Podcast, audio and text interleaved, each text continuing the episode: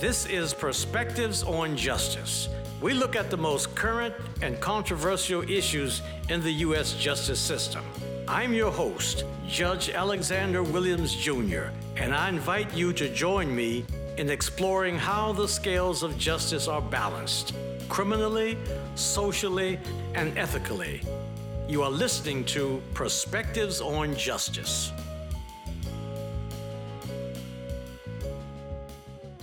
Welcome, and thank you for joining me for a new episode of Perspectives on Justice. As the school year winds down, many parents are reflecting on how their sons and daughters dealt with remote learning or hybrid models of learning. They ask the question uh, Is your child prepared to move on to the next grade? Or does your child's current school have the proper resources to meet their learning needs? If you can tell by now, today we are talking about educational equity. If you've never heard of that term, educational equity is achieved when all students receive the resources they need so they are prepared for success. Most of us remember the 1954 landmark Supreme Court decision of Brown versus the Board of Education, where the justices ruled that the idea of separate but equal has no place in education. Public schools needed to be integrated and open to all children. It was a major victory for the civil rights movement in 1954.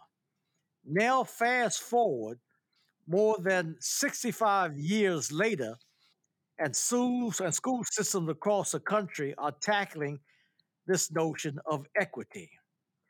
Lawmakers and education policy advocates are taking on equity issues in education systems across the country, including right here in Maryland. In March 2021, the blueprint for Maryland's future was passed. If you're unfamiliar with this latest enactment, that is the historic education equity legislation that includes recommendations from the Kirwan Commission report. Today, I have a panel of guests joining me to talk about equity and education equity. I have, first of all, uh, Dr. Alvin Thornton, the former chair of the Prince George's County Public School Board of Education and the chair of the 2002 Commission on Education Finance, Equity, and Excellence, which took on the name the Thornton Commission. We also have two distinguished elected officials in Maryland. First of all, we have Maryland uh, State Delegate Elizabeth Susie Proctor. And we also have with us today Curtis Valentine, who is a Prince George's County Board of Education board member. We're so happy to have all three of you here today, and I'm so excited with this great show on education equity. So let's start off. Uh, I'm going to ask uh, each of you, the three of you, to take a couple of minutes and introduce yourselves and tell us about your interest in educational equity. Dr. Thornton, let's start off with you, sir. Well, thank you, first of all, for uh, letting me join my two colleagues, um, Delegate Proctor and uh, board member colleague, former colleague Valentine. It's an honor to be uh, on the program with them. Uh, in addition to the brief comments that you made, introductory comments about me, I um, I'm a parent of uh, two graduates of public education and the grandfather of three uh, students who are currently enrolled in public education. Um, and I'm a, white, a, husband of a 33 year public school teacher and a, a, product of public education. So that's that's my footprint. Um, I was a faculty member at Howard University for 40, 39 years, including being chair of the political science department as well as associate provost.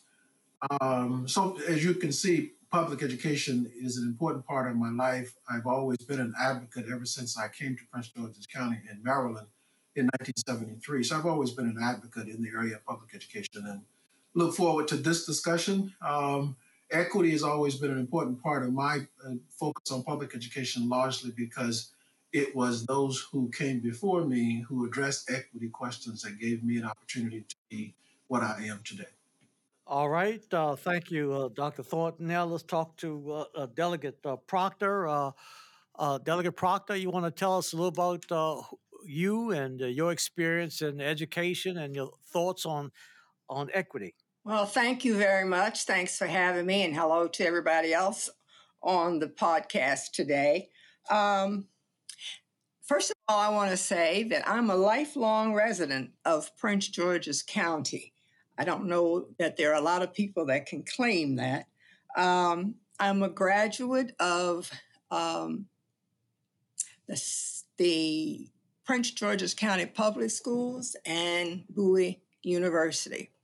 Of course, when I went to Bowie, I was learning to be a teacher. Um, we did not have all of the options that are there now. But after uh, graduating, I taught for, I actually taught for 18 years, and then I became the court liaison for the school system, so a total of 34 years. Um, I also served as a trustee with the Prince George's Community College. Uh, I am a 100% advocate for education. I think the the the the in school learning, the distant learning, all of the options that we've been looking at recently have also put a light on some very specific concerns when you talk about equity in education.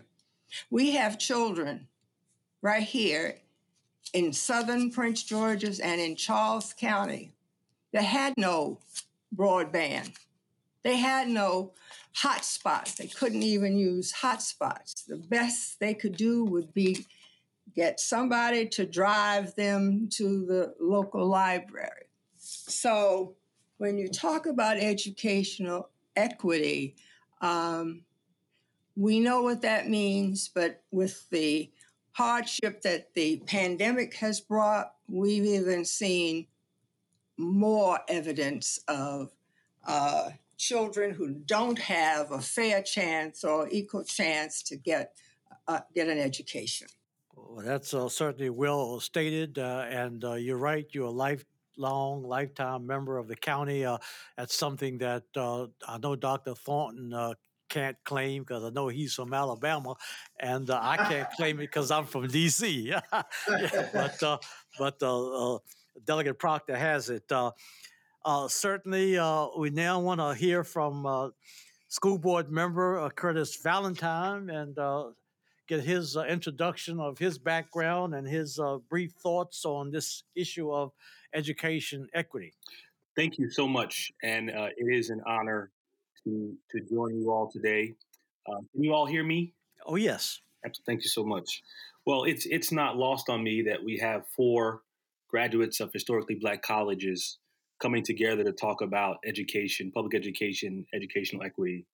Because, in my opinion, African Americans are the true founders of public education in this country.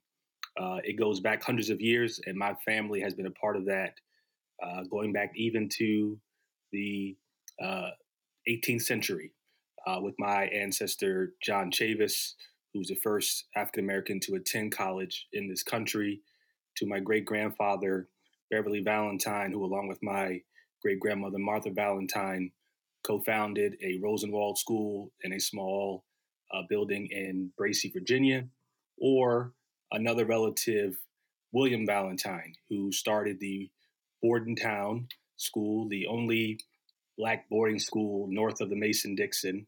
Uh, and so this has been part of me from before I was even thought of. But this is not unusual for us to come together and to have a discussion about where we want to go and how we get there, particularly with public education. So it's an honor to, to sit here with you all, to speak with you all, because I come to this work for the most part as a parent. Uh, I'm a graduate of Morehouse College and Harvard University, um, but my background was mostly in international affairs. So spent time on the continent of Africa, understanding uh, post-apartheid South Africa, but working in the education field there. And I returned to the U.S. looking to get into international affairs and politics.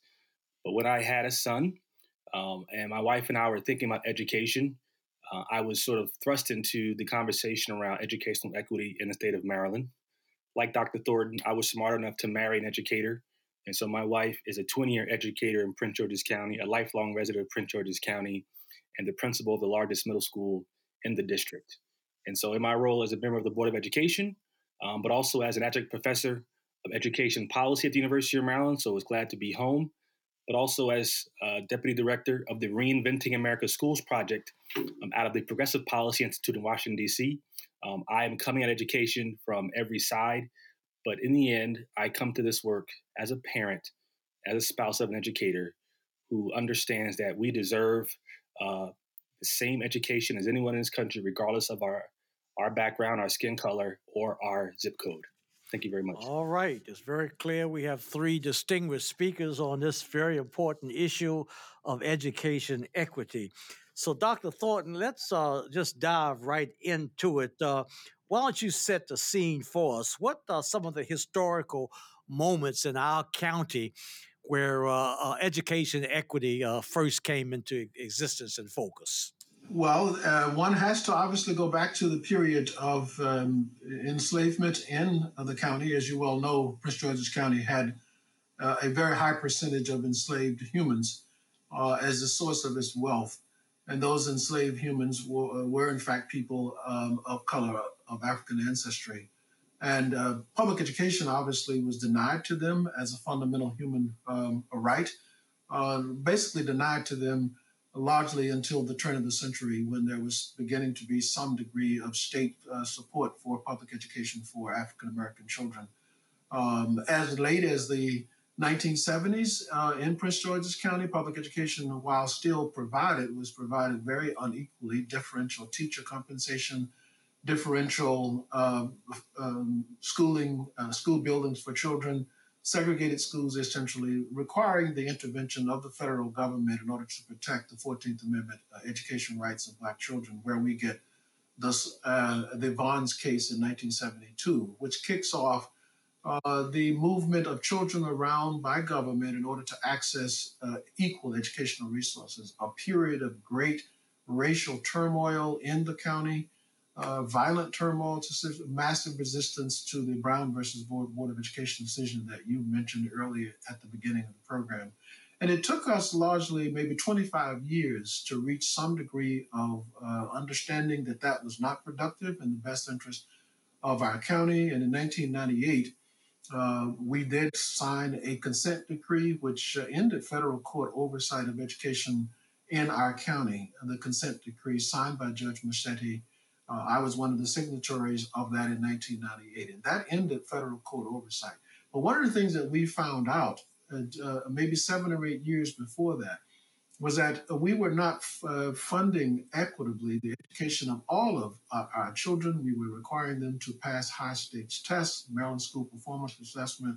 So thankfully, the people of Maryland, Prince George's County, got about the business of addressing uh, financial and fiscal e- equity, and that's where the so-called Thornton Commission uh, our legislators, Delegate Proctor's uh, husband and now her, and others got behind that very visionary effort. And we began the long process of trying to get fiscal and financial equity because what we were doing was putting children in segregated communities, zip codes, and then denying them equal educational opportunity. To make a long story short, you know, the Thornton Commission, so-called Thornton Commission, did its work and in, in issued its report in 2002. Maryland did what no other state had done which was to address educational equity questions, legal issues in a legislative way. And that was a high point for the state of Maryland. And now the legislator, thanks to the leadership of people like Delegate Proctor and others, built upon that framework and did the blueprint, which takes us to another level of equity and funding. Uh, and that's kind of the context. It's a continuing journey. We call it the long day's journey into light.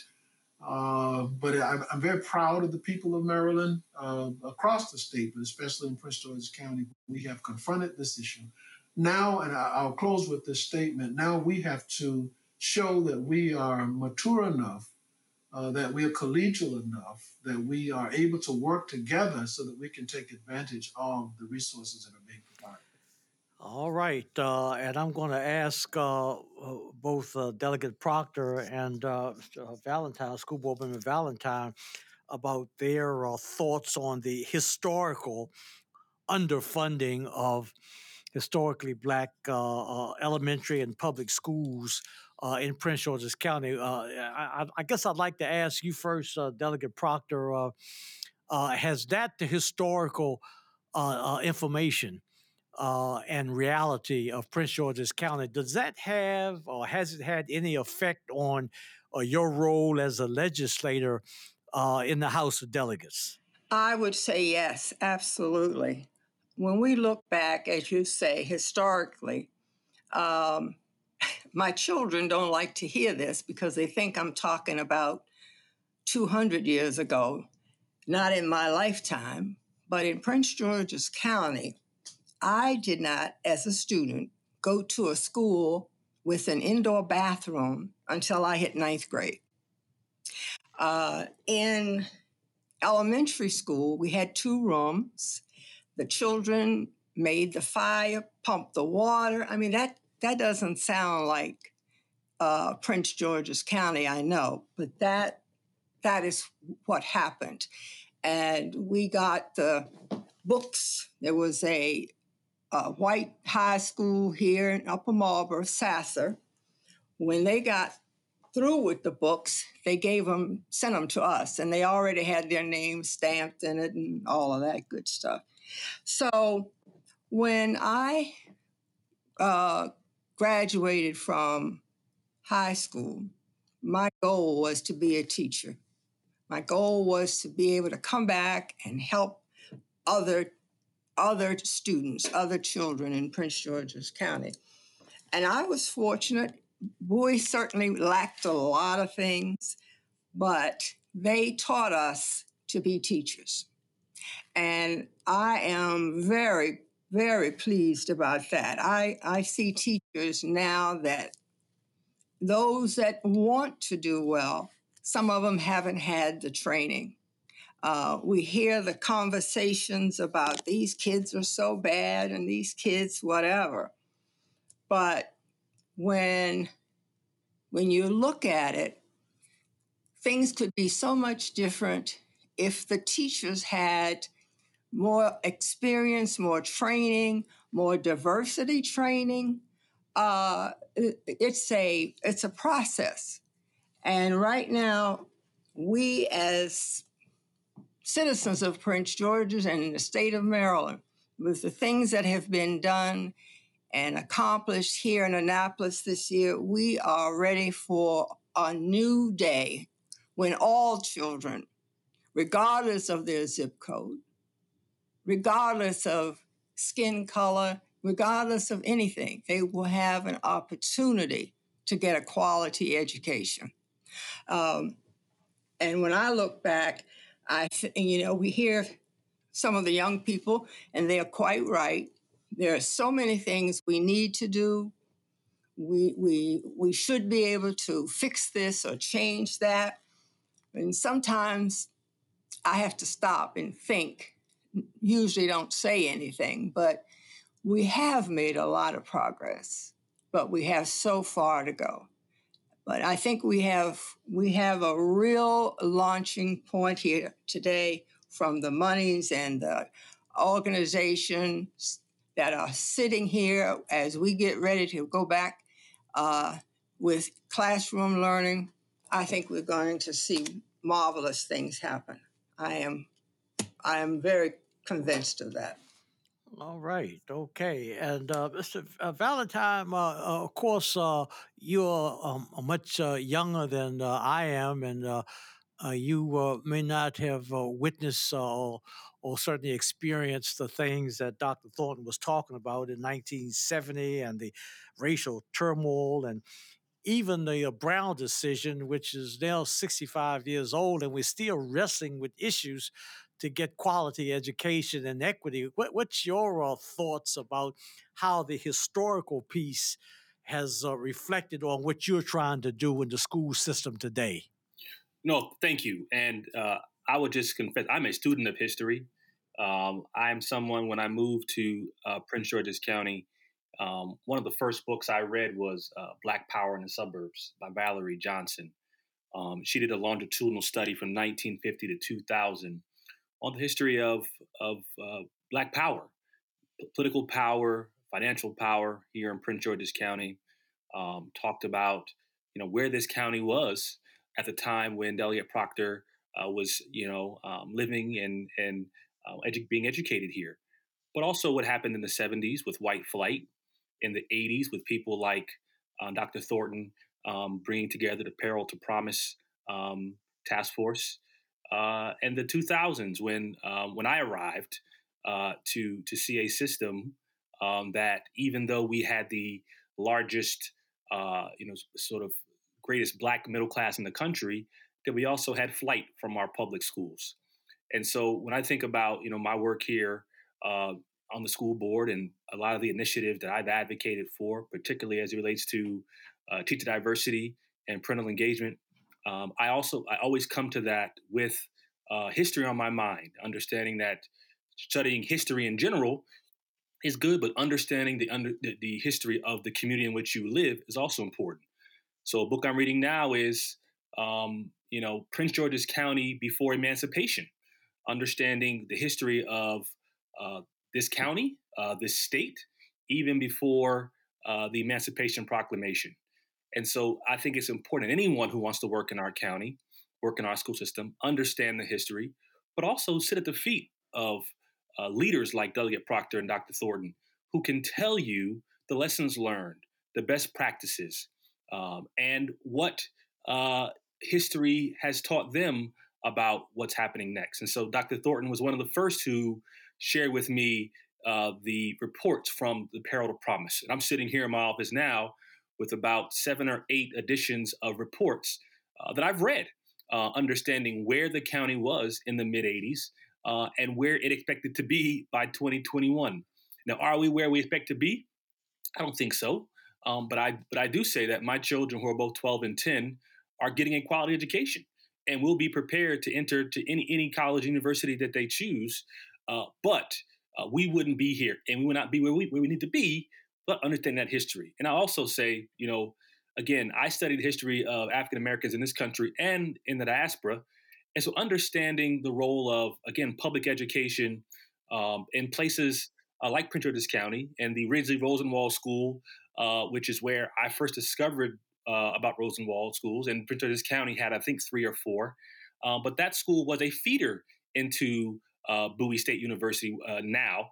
Uh, and so there was a system that was created even as early as the 20s and 30s, uh, led by African Americans, um, coming together to work hard to ensure that there was a pipeline into college, uh, an era where teachers and doctors and lawyers were all on the same level of respect in the community. And so I agree with um, Delegate Proctor uh, about the importance of educators, but I think we as a community can elevate the profession to where it was so that it is one that is highly regarded, highly sought after, highly compensated, but also uh, in the end ensures our students have a quality education.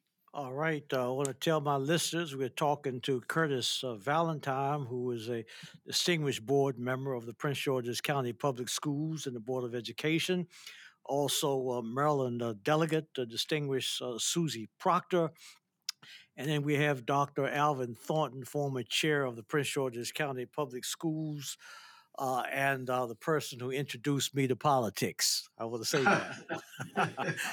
but, uh, but Dr. Thornton, uh, I, I want to uh, get back to you uh, right now. I, I remember the Thornton Commission. when that thing came into being, and I, and one of the issues he was trying to address was the inequity and uh, disparities in financing. I remember that old case. Uh, I think it was uh, Rodriguez versus the uh, San Antonio uh, School Board that talked about uh, discrepancies there. So you, you did some things back then, but now you have this 2021 blueprint of Maryland's future. why was it necessary to to have another look at that? And uh, what are the uh, distinguishing features now of this uh, new legislation? Well, it's it's. Thank you for referencing this San Antonio versus Rodriguez case, um, because um, as Delegate Proctor indicated, and as my lived experience in Alabama, education is not a fundamental right in our country. So education is uh, a, a, state phenomenon, and it's an extension of one's relationship with wealth. And so the question in the San Antonio versus Rodriguez case was whether or not states may provide education to children uh, as a, uh, in a way where the differences in their wealth re- uh, results in educational differences in terms of the quality of education they receive. The Supreme Court said there's nothing wrong with, constitutionally wrong with states providing education to children in a manner where their wealth status difference results in unequal education. That was an historic case that came after Brown versus Board of Education, which meant that in Brown in 54, you could say that you could not separate black and white children. That's all Brown said. And so once the Supreme Court said you can't separate black and white children, the Supreme Court didn't say anything about whether you could separate rich and poor children. You see my point. Uh, and that is that continues today as a federal statute. So the word education is not in the federal constitution, by the way. So what we had to do in Prince George's County, you saw as black people moved in, educational differences not didn't just become a black-white issue as it was in the early days with Sister Proctor, Delegate Proctor. It became a, a, a, difference between those who have and those who do not have, as it is now. Uh, and so what we had to do was begin to look at a state uh, solution. Look at the state constitution, uh, Article 8 of the state constitution, and the equal protection provision of the state constitution to protect our children. That's essentially what Thornton did. Uh, the Thornton formula began to look at concentrated poverty among the children, those things that indicated wealth differences, and began to say that you must have um, multipliers, we call it. You must spend more on children who have less. That was a state thing. What the blueprint has done, which results in more state funding, thankfully to Sister Proctor, Proctor, and others, more state funding coming into school systems like Prince George's County, which is equalizing. And that is the Article 8 and the Equal Protection Clause of the Maryland Constitution. I call that updating Brown. That's very significant, which means that you cannot build communities, right? Put them in low income housing, or put them in uh, uh, massive garden apartments concentrate low income people, and then use property tax to educate their children, which inherently is going to be unequal. And that's what's so revolutionary about the blueprint. And that's why Maryland and Prince George's County should be so happy about the passage. All right. Uh, let me uh, ask a question. We'll take a break here in a minute, but uh, uh Delegate uh, uh, Proctor, I heard so much about the difficulty of getting this a blueprint for Maryland uh, passed. Uh, uh, I heard some complaints from uh, some of the uh, counties, some of the uh, cities, city of Baltimore, that they were concerned about their taxes coming up. the governor seemed to have had a problem with the funding. Why was it such difficulty in getting this legislation passed? Well, that's a hard question. Um, of course, our governor presented it as um, I think in he called the Kirwan Commission the Tax Hike Commission. Um, the reality is that this particular Kirwan Commission, where the funding is, when it's all said and done, 10 years from now, it'll be a bit over 4 billion. But statistically, when you look at the students that will be educated and get better jobs and ask for fewer um, uh, fewer entitlements from from the county or the state. This whole we're going to lift this whole boat, but there are we we have in education the basic academics to deal with but we also have people who are teachers who are not quite ready to deal with our children. Um, and so they have such horrible behavior problems. So these people need to have classroom management classes. Um, we also need to keep a strict eye on how these children are being placed. Regardless of what we say or what we think, placement happens. And so often our children get placed in the back of the room as such. So when you look at things like um, SROs, having police in in our classrooms, you will find Prince George's County, maybe Montgomery County, and a few others that are openly looking for help from the mental health profession. They're looking for more psychologists, they're looking for more counselors. Uh, they are they have their focus on on helping the whole child. That's not true throughout Maryland.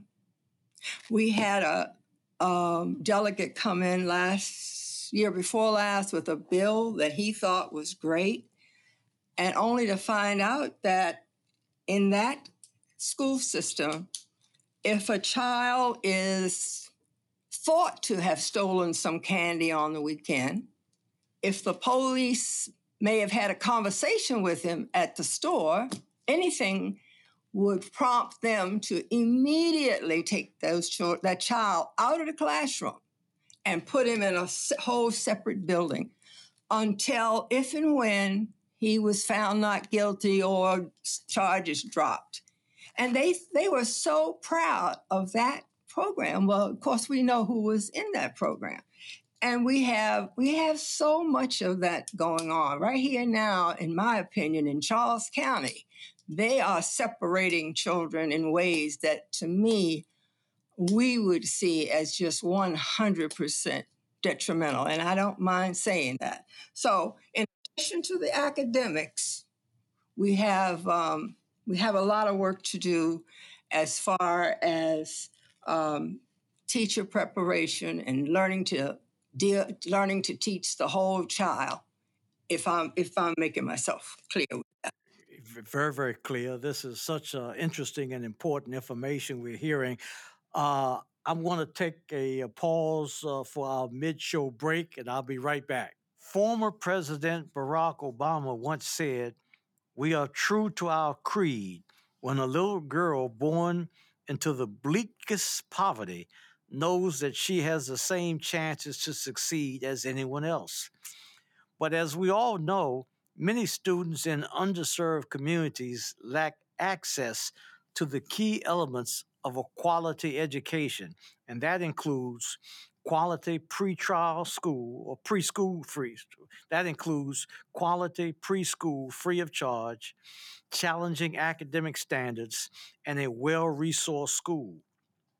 A 2011 Department of Education study found that 45% of high poverty schools receive less state and local funding than was typical for other schools in their districts. If schools don't have the necessary funding, then how are they going to set our children up for success? In addition to funding, sometimes there are also racial inequities and structural barriers that hold students back. Here is a quick look at what a few other states are doing to strengthen their school systems when it comes to equity in education. Point number one Illinois' governor recently signed the Education and Workforce Equity Act, which, among many things, aims to support public schools and make a college education more affordable. It also helps invest in vocational training and expand the teacher workforce across the state. In Palm Beach County, Florida, the public school system unveiled a five year plan last month to address racial achievement gap and disparities in discipline and enrollment in advanced courses. Point number three Texas lawmakers are looking to require a diversity, equity, and inclusion officer at every large public school district.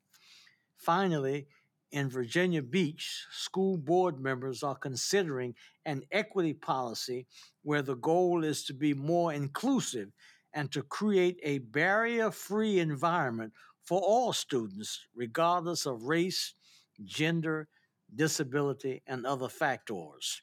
These four examples underscore the work that's being done across the country to secure a more equitable school system for our children. The real work will be to see how efforts are sustained and how progress is measured. Now back to the panel discussion. Welcome back to Perspectives on Justice. I want to get uh, back to uh, Mr. Valentine uh, right now and ask whether he has any uh, reflections on the uh, legislation and any uh, issues that the county school board would have with reference to this legislation. Well, let, let, me just say that, you know, again, we talked about the history of education um, and how it impacts us today.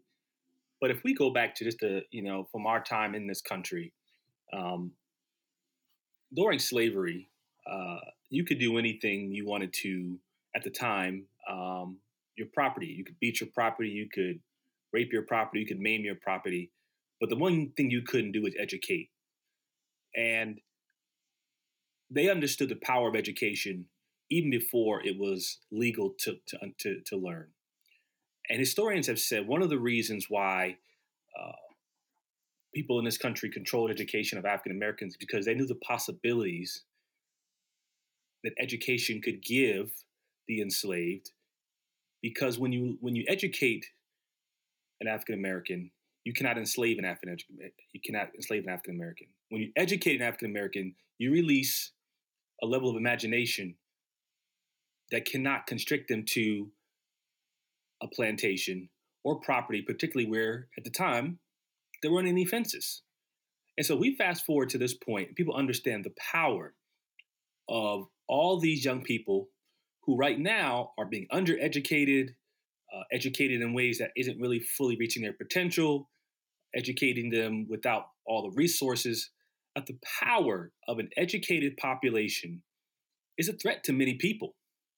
And so we think about the opposition to legislation that would ensure that everybody in the state of Maryland, a state, at least when I was on the governor's workforce investment board, that had a jobs gap. Gap meaning there are jobs in this state that go unfilled, particularly in cybersecurity, some in nursing, and the idea that a state that's trying to compete with other states in the region, that they would not put every dime possible to ensure that every single person in this state who wanted an education got one and was trained to be competitive, that someone would oppose that is one of the most illogical things that you ever heard of, unless there was something more to it. And so let's think about this legislation. I think about Delegate Proctor and, and Dr. Thornton and all, all those who fought for it. You know, I understand, you know, that I'm someone who's sort of coming to this as a student of history, but we are living this right now. And my children will tell stories about this era in education, in the history of this country, and social justice, and the connection between education and justice and freedom freedom to choose where you live, freedom to choose um, your own lifestyle, freedom to choose where you work without having to work someplace only because that's the only job you could get with education you were provided. And so, um, you know, I am concerned about those who would oppose us. I am concerned about, you know, the continuous fight that I present to my students at the University of Maryland that we have to continue to raise up a generation of advocates every generation to ensure that we have to that we fight and we sustain this. And so I'm glad that we have this legislation, but the fight to sustain this and ensure that we are not having these same that my children aren't having the same fights that I'm having and the same fights that Dr. Thornton is having is one is incredibly important because I don't know. And I would ask this question to Dr. Thornton. Would you have ever thought that nearly 20 years after the Thornton Commission that you would still have to fight for these things? And that's the question I have, and that's the question that that I keeps me up at night. Yeah, that's a, certainly a great question. And Uh, Dr. Thornton, uh, what is the uh, um, um, some of the or the most important part or provisions of this uh, 2021 blueprint for Maryland? Tell our listeners what's the uh, the, uh, the, best uh, part of the uh, legislation. Well, the legislation is centered around. By the way, it's it's named uh, like the Thornton Commission. It's the Kirwan Commission, the former president of the University of Maryland and chancellor of higher education and president of Ohio State. Uh, a colleague that that I met in 1985, actually coming into Prince George's County to help us uh, solve our desegregation issue, and that's a history that um, uh, makes me appreciate Dr. Kirwan a great deal. It's centered around five pillars, uh, but the most important thing that is centered around, right, that I found in 1999 when I left the Prince George's County School Board as its chair and became chair of the Thornton Commission, I found that we were dividing our state into counties for purposes that had nothing to do with why the legislature created the counties. See, you won't find counties mentioned in the Maryland Constitution. The counties are created by the General Assembly to carry out administrative purposes that the General Assembly wants, including providing education. But counties are not supposed to be places where you can put lower income white children in Somerset County on the east and lower income white children in Allegany County on the west and lower income black children in Baltimore City and lower and higher income people in Prince George and Montgomery and give them different education. Constitution of Maryland does not permit that to happen. That happens because of politics. When we did the Thornton Commission, we had 50 pots in which education funding was put. And we reduced that, at least the legislature did, based upon our recommendations, down to four. So you would not, you would have a depoliticization of education and a statewide consensus. This is the most important thing. So what Kirwan does is that Kirwan says, which is the consensus that that the Thornton Commission had, where it was supported by Republicans and Democrats. Uh, the Republican governors did not oppose it the Democratic leaders in the legislature, uh, Barbara Hoffman and Pete Rawlings, and those people supported it just like Ferguson and and and um, uh, uh, um, Speaker Jones did, did, this year. So it, it, says that education is a statewide right that should not be reduced to the county in which you live. And it said, look, we got we got five pillars that we have to look at. We have to change we have to change the curriculum and update it so that children can have access to diverse curricula, uh, career technical education, collegiate uh, preparation. We have to also address a major issue, which is the geometric concentration of poverty among children. 64% of children in our public school system are considered to be lower income children, free and reduced children. That's true expanding throughout the state of Maryland we have to have, as, as Delegate Proctor said, one of the pillars is providing professional development for our teachers, not starting them off at $40,000 a year and asking them to teach our most precious thing, our children, but making sure that at a minimum the starting salary will be $60,000 so that board member uh, Valentine and others can pay them that money.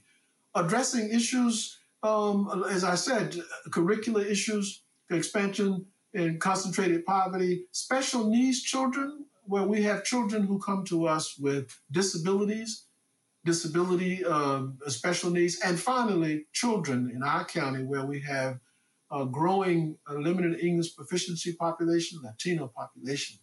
And what Kirwan does is it addresses those five pillars, and then it says that counties that cannot afford to pay for this that there should be a state infusion of resources to make up for the wealth capacity or the funding capacity of the county. So it's a very revolutionary thing. The opposition you see, and I will shut up when I say this, the opposition you see is a political opposition based upon a refusal to share wealth with children. That's what that is. Because when you spend in the way that Kirwan does, thanks to our General Assembly, it is redistributive to children who need. And unfortunately, there are many people who do not support that. We're talking with Dr. Alvin Thornton, former chair of the Prince George's County Public Schools uh, Board of Education, uh, Delegate uh, Elizabeth Susie Proctor, uh, and uh, Curtis Valentine, who is a board member of the Prince George's County Public Schools. I want to get back to uh, Delegate uh, Proctor, uh, and I want to take off on something that Dr. Thornton has mentioned that it's a political question for uh, people to be opposed to this new formula and new funding for education. And uh, uh, Delegate Proctor, I think there are, you can correct me if I'm wrong, but there are 24 jurisdictions in Maryland 23 counties and maybe Baltimore City. I may be a little off with that, but I think that's somewhere correct. And I, I guess uh, the question to you is that uh, uh, what were your observations about the uh, uh, feelings and the uh, support or opposition in the General Assembly from the various counties, rural, urban, large, or whatever? What, what, what was the, the the, the, the moment there in terms of their discussions? Well, first of all, I think there the the legislators that were voting against it, their opposition was very clear, very blatant. Uh, there, there were many other pieces of legislation that were similar or, or were spin-offs, I will say, with, with some of the things we are talking, pieces from uh, from the uh, Kirwan Commission. And when you went on the other side, they were going to vote 100% against anything and everything that said we're going to bring opportunities and chances for fairness. It was not something you had to look for. It was very clear, very blatant they did not want the state state to spend another dime trying to um, educate the the children that um, that we're we're talking about today. Um, I, would say a couple of things about Kirwan that I think will be very important. Um, and the first thing is accountability. This Kirwan Commission comes with a oversight committee to make sure that counties are are actually providing the programs for the children uh, and that they have the various programs. There's one for struggling students. There's one for community schools, and as mentioned, um, the career and, and tech preparation, the pathway to college. There, we're going to get we're going to get the data from all the counties we're, we're going to see who's actually following the guidelines as they are set up in, in this uh, in this curriculum yes we have a lot of opposition and this this commission that has the job of uh, documenting accountability is going to have um, their work cut out for them. That, that's how I see it. All right. Okay. And Mr. Valentine, uh, uh, can you tell us what you're hearing from parents? Uh, are they uh, are they happy with this? Uh, do you see a number of the parents in Prince George's County uh, sending their children uh, off to uh, private schools or returning to the public school. What what's what's your sense of where the public feels as a result of this Kirwan commission report?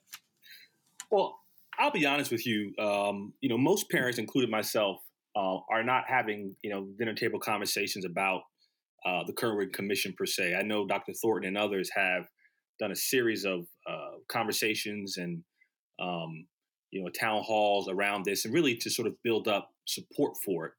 But i don't think that prince george's county was you know a, a place that it needed to be um, uh, you know sold. I think there were places around the state that saw prince george's county and baltimore city and others disproportionately benefiting from it. So that's where really i think a lot of the advocacy took place. But i think overall when parents come to our school system um, they come with a certain expectation um, that one, their children are going to be safe, uh, first and foremost, that their children are going to uh, be respected, educators are going to uh, hold their child to very high expectations academically, um, but also push their child to be um, prepared for uh, the world around them. At the same time, teachers are expecting parents to uh, be engaged in their child's education um, and supplement their child's education wherever possible to set expectations at home that they also bring to the school.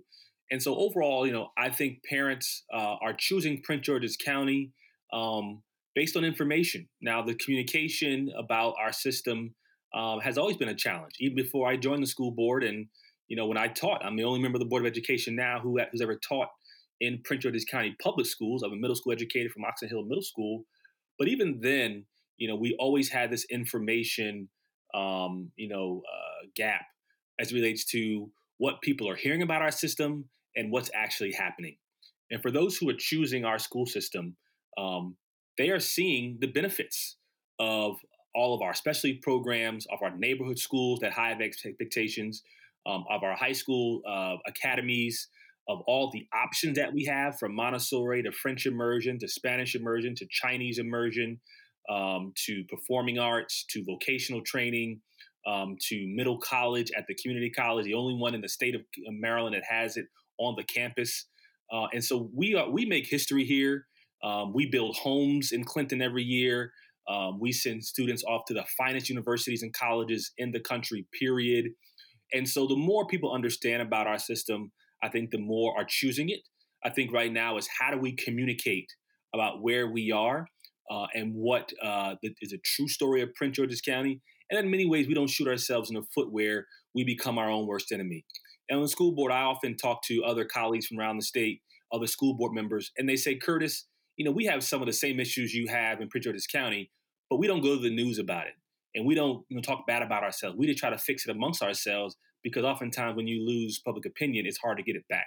And so I moved here uh, out of choice because I wanted to be around people who look like me, um, to be educated with people who look like me, and for my children um, to feel comfortable around the people they were educated with. And so I am I am hundred percent confident my children will be ready for the world. That my wife and her and her staff at the at Greenbelt Middle School where she teaches are preparing young people for the future. Um, but this is a part of the communication. And I'm glad that individuals like you, Judge, and others having shows like this that gets the word out about the truth about education in Maryland, but also about the truth about Prince George's County Public Schools. All right. Uh, we only have a, a, a few minutes uh, left. I want to ask Dr. Thornton about the uh, impact of the pandemic on uh, the gaps in education. Uh, has that had any impact? Well, uh, certainly it has had an operational impact that um, I'm glad to see the work of the Dr. Goldson, uh, our county executive, our legislators, and our school board uh, working collaboratively at the leadership level to, uh, that was the most important thing. I think the most important thing that was impressive uh, since March of last year when we had to shut down and go virtual, that the leadership across the, the county uh, the, the legislators, the senators, delegates, the county executive, the school board, Dr. Goldson's leadership. I think uh, our example of how we did that, um, and now with the with the school system continuing, was exemplary in the metropolitan area, and I think that's something that people should celebrate. It was very difficult. Uh, now, the one thing that the pandemic did, though, Judge William, it uh, exposed gaps that were already there in a graphic way in all areas of life, not only in public education, but in healthcare, uh, in rent and ownership patterns, in business and ownership patterns, and access to credit and those things. And so it, it exposed things that uh, we, we knew were there, right? Uh, but we now know that it's there in a graphic way. And so we now have, with the uh, infusion of federal resources coming in, thanks to our federal leaders and our new president, with the infusion of state resource, resources, with the infusion of, of Kirwan money, we have an opportunity to address those gaps that the pandemic exposed. Uh, so it's almost like uh, the pandemic said, look, uh, you need Kirwan because I'm going to show you something about yourself that you might not know. And I'm just asking, I'll leave with this final comment from, from me. I, am asking leadership uh, in the county to develop a governing consensus umbrella over our children that is collegial, respectful, uh, that deals with the business is child centered, it's not adult centered, so that we can take advantage of the historic moment that we're in. All right. Uh, we only have a couple minutes left, and I want to ask uh, uh, both uh, uh, Delegate Proctor and Mr. Valentine this last question. To me, the bottom line is that it comes down to fairness. Equity in education comes down to fairness. And so I'd ask uh, both of you uh, uh, very quickly do you think we'll ever get fairness? We've been dealing with Brown for 65 years or more. Do you think we'll ever get fairness in uh, uh, education, equity, and fairness in our county and state? First, Dr. Delegate Proctor first, and then Mr. Valentine. I, I guess the only thing I can say is, of, of course, we will hope that we get it. Um, I certainly don't expect to see it in my lifetime. Um, and I, I'm unfortunately, it's something that I we will continue to work forward, work toward as in the future. And absolutely, I, I don't know if we'll ever have what we actually need, which is complete fairness. And and before before we leave, I did want to close with one statement. We talked about the educators, we talked about the students. We didn't talk a lot about the parents. And I want to just say that in my opinion, I have a little saying, the school gives the student the recipe. The home makes the cake. And I think that is speaking to the parents. You've got to be ready to help those youngsters when whatever they need, whether it's homework, projects, whatever. That's a must. Well said, uh, Mr. Valentine. Will we ever get complete fairness uh, in education equity? I'll, I'll say this, and um, some will call me a young man, but I, I have an old soul, and I think some of my elders would say, uh, once you stop looking or stop assuming things that help is coming, that's when entrepreneurship, that's when ingenuity, that's when innovation comes. And so I think about the founding of Howard University, Bowie State University, Morehouse College, and a lot of the schools that our ancestors created. They created it with the expectation of fairness, which I think I expect fairness, but the assumption that if it does not happen, what should we do in the meantime? And so I, I think we we fight for it. We ex, we we fight our butts off to get it, but we don't assume it's going to happen. And once we stop looking for or waiting for it to happen, other things happen in the meantime. We start creating our own. We start supporting one another. We start we stop looking around to others to see if it's going to come, but we start moving in, in our own direction. So you think about those who have been successful in any industry. They did so because at one point in time they said, you know what? There's no one coming to help me. And so I'm going to do this. Now, at the same time, we're talking about government and obviously the expectation that government is going to serve you.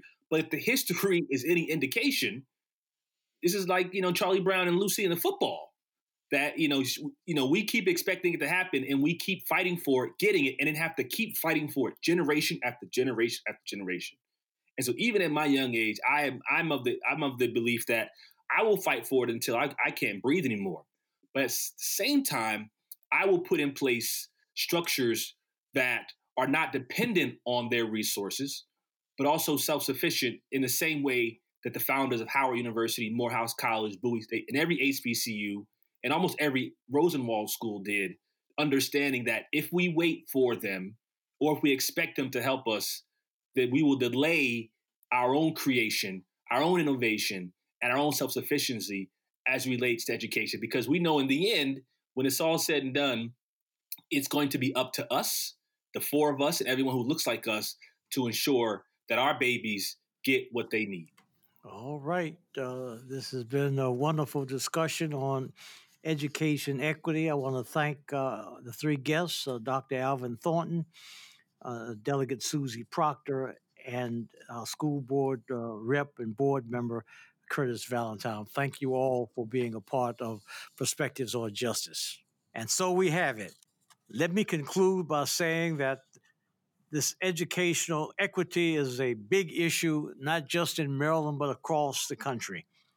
Our speakers have focused on the historical underfunding of disadvantaged communities and also discussed the racial turmoil of the 1970s in Prince George's County. Fortunately, uh, we had first the Thornton Commission, uh, and now we have the Kirwan Commission. While gaps still exist in our county and in our state in terms of education, we know that this new blueprint of 2021, which highlights the Kirwan Commission, will go a long way toward fairness for disadvantaged communities. Thank you for joining with us today. I want to thank my guests, Dr. Alvin Thornton, Delegate Susie Proctor, and the Prince George's County Board of Education member Curtis Valentine. Thank you for joining me on this episode of Perspectives on Justice. If you'd like to keep up to date with new episodes, be sure to go to wherever you listen to podcasts and subscribe. I'm your host, Judge Alexander Williams Jr. Until next time.